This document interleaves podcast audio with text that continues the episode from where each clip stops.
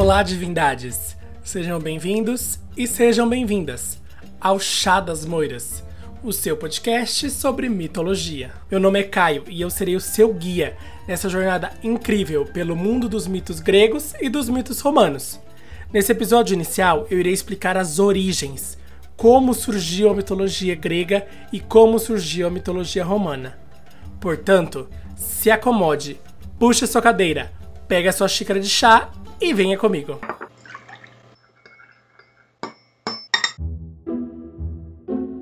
Chá das Moiras, o seu podcast sobre mitologia.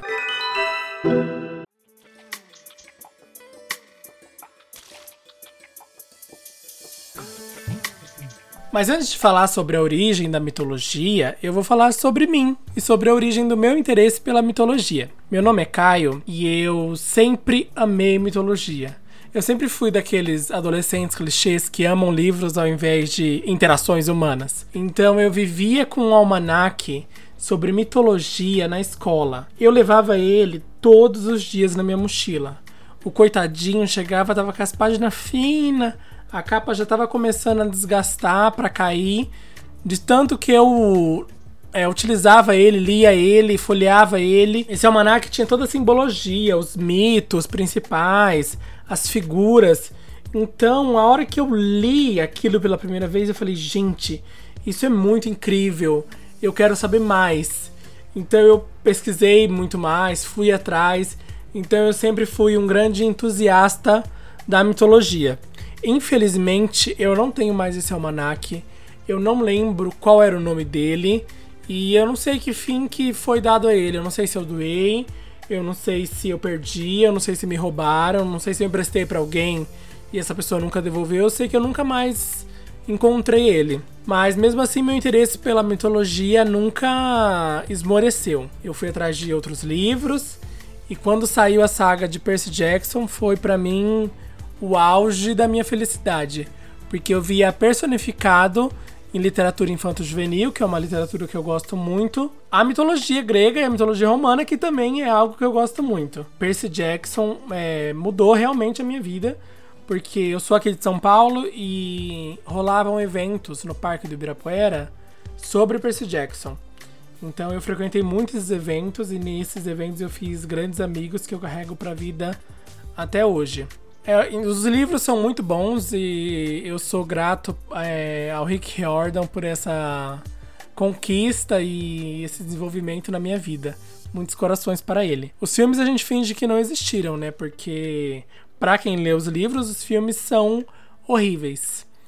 Então eu tô aqui juntando esse meu conhecimento e resolvi passar um pouquinho para vocês, para vocês também conhecerem um pouco, aprofundarem o que vocês já conhecem, para a gente democratizar esse conhecimento. Então eu espero que vocês gostem, embarquem comigo nessa aventura. Agora bora pro podcast.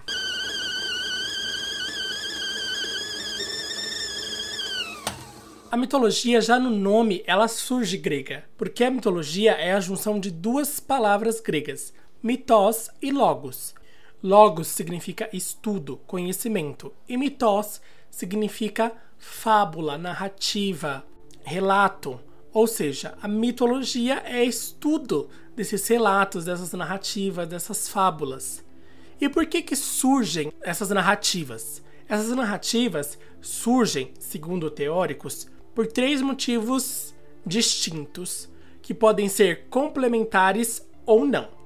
O primeiro motivo seria a necessidade dos gregos e dos romanos de explicar os fenômenos da natureza, os sentimentos, os desastres, tudo isso através da intervenção e da existência de deuses, monstros e semideuses, que são os filhos dos deuses com os humanos.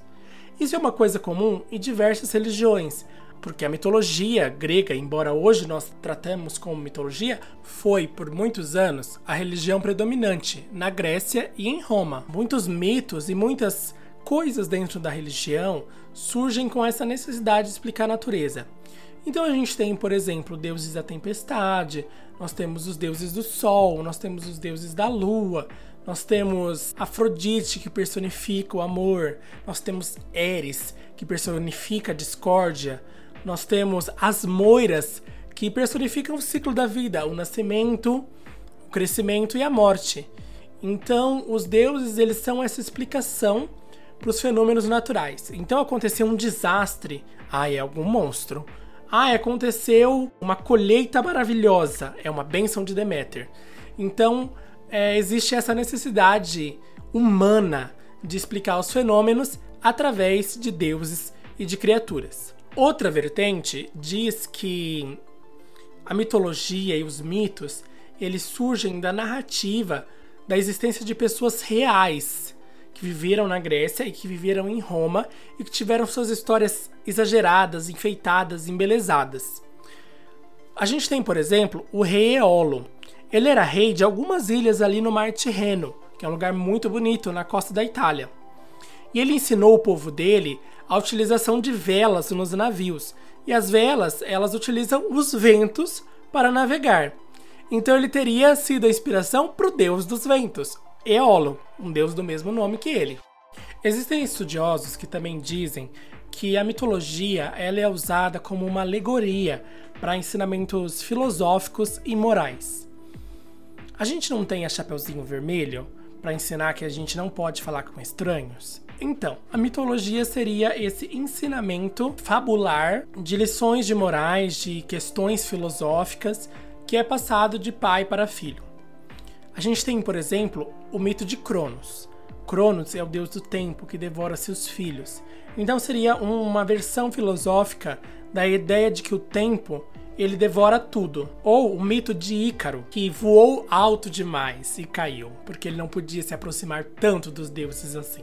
Uma coisa que corrobora com essa versão de que os mitos eram ensinamentos morais, filosóficos e éticos é que a mitologia grega e romana não tem um livro sagrado que reúne as narrativas é, da religião, como a Bíblia dos cristãos, o Alcorão dos muçulmanos, a Torá do judaísmo, os Vedas dos hindus. É, os gregos e os romanos não tinham esse tipo de texto.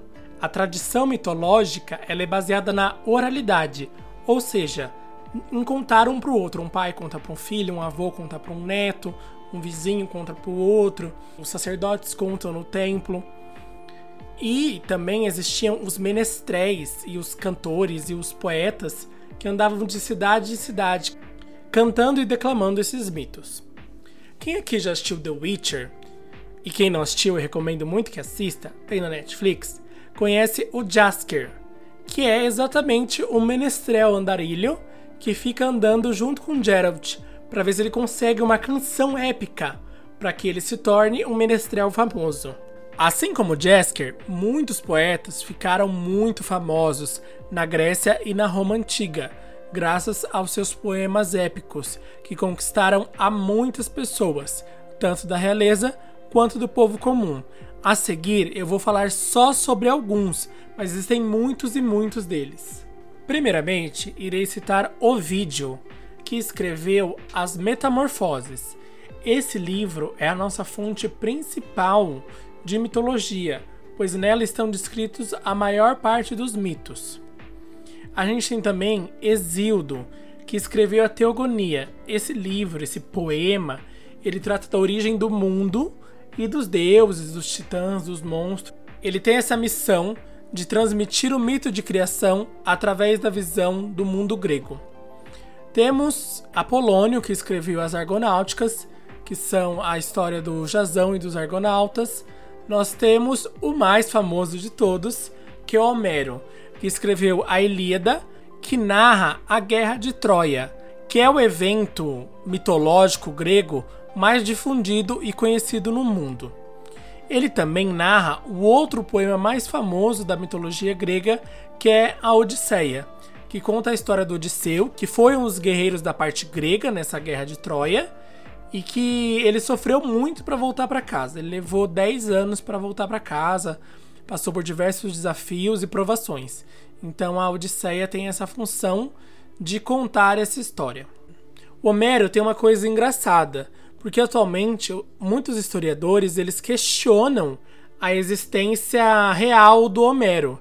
Alguns acham que ele não existiu, Alguns acham que ele existiu, mas que ele não pode ter escrito a Ilíada e a Odisseia. Primeiro, porque os dois poemas teriam sido escritos em períodos muito diferentes. Eles teriam, pelos pergaminhos, pelas análises, eles teriam sido escritos com dois séculos de diferença. Então, Homero teria que ter escrito ou a Ilíada ou a Odisseia. Os dois não daria. Alguns dizem que ele não existiu de forma nenhuma, que ele não escreveu nenhum nem outro. Que ele foi utilizado como um agregador de histórias.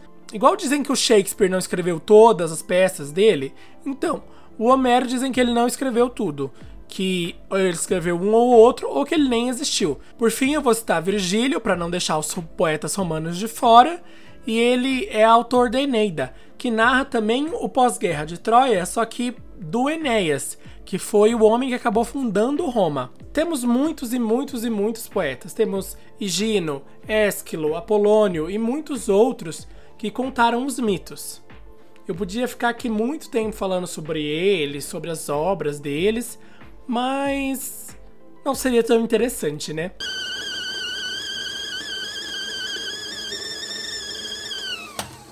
Um problema que se encontra pela ausência de um livro ou mais de um livro sagrado nas mitologias grega e romana é a variação das versões do mito. Eu posso citar, por exemplo, o mito da Medusa. Ele é contado por Higino, Ésquilo e por Virgílio, e cada um conta uma versão da história. A ideia de que a Medusa é uma mulher que tem cabelos de cobra, petrifica as pessoas com os olhares e foi morta por Perseu, olha spoiler, é, isso é comum. É comum entre todos. Mas pequenos detalhes, ou às vezes grandes detalhes, mudam de um poeta para o outro. Então aqui no podcast eu vou fazer da seguinte forma. Eu vou pesquisar todas as versões que eu encontrar e vou contar a versão que é mais difundida e aceita na Grécia ou em Roma. Agora, se for um mito que tem muitas versões famosas, aí eu vou contar todas as versões, igual é o caso da Medusa. Quando a gente chegar no episódio da Medusa, eu vou contar a versão do Higino, do Ésquilo e do Virgílio.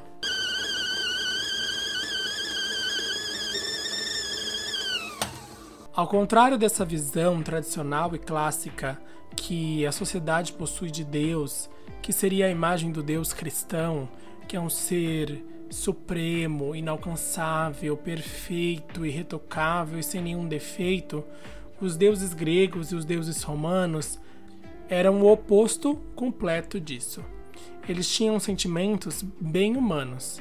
Eles amavam, odiavam, invejavam, se orgulhavam, traíam. E a força motor da mitologia é exatamente essas atitudes humanas dos deuses e na verdade seriam esses sentimentos até piorados, porque como eles são seres imortais, eles amavam mais intensamente, odiavam mais intensamente, invejavam mais intensamente, se orgulhavam mais intensamente. Então, essa é a força motriz que move toda a mitologia grega e toda a mitologia romana. E é isso que torna essas mitologias tão interessantes. Essa proximidade extrema das divindades com os seres comuns. Então eles se relacionam com seres comuns, eles interferem na vida dos seres comuns, eles tomam partidos em guerras. Então é isso que torna a mitologia essa coisa incrível e rica que eu amo tanto e espero que vocês amem também ou passem a amar.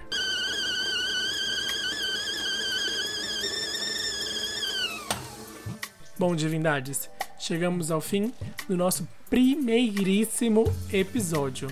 Se você gostou desse podcast, já siga ele para que você não perca nenhum episódio novo. Nos próximos episódios, já irei começar a contar os mitos. Além de seguir o podcast nos seus agregadores de podcast, siga-nos também no Instagram. Lá você nos encontra por arroba Podcast. Se você tiver alguma sugestão, dúvida ou profecia do oráculo de Delfos, nos mande um e-mail para chadasmoiraspodcast@gmail.com. Que as moiras girem a roda da fortuna ao seu favor e nos vemos no próximo episódio.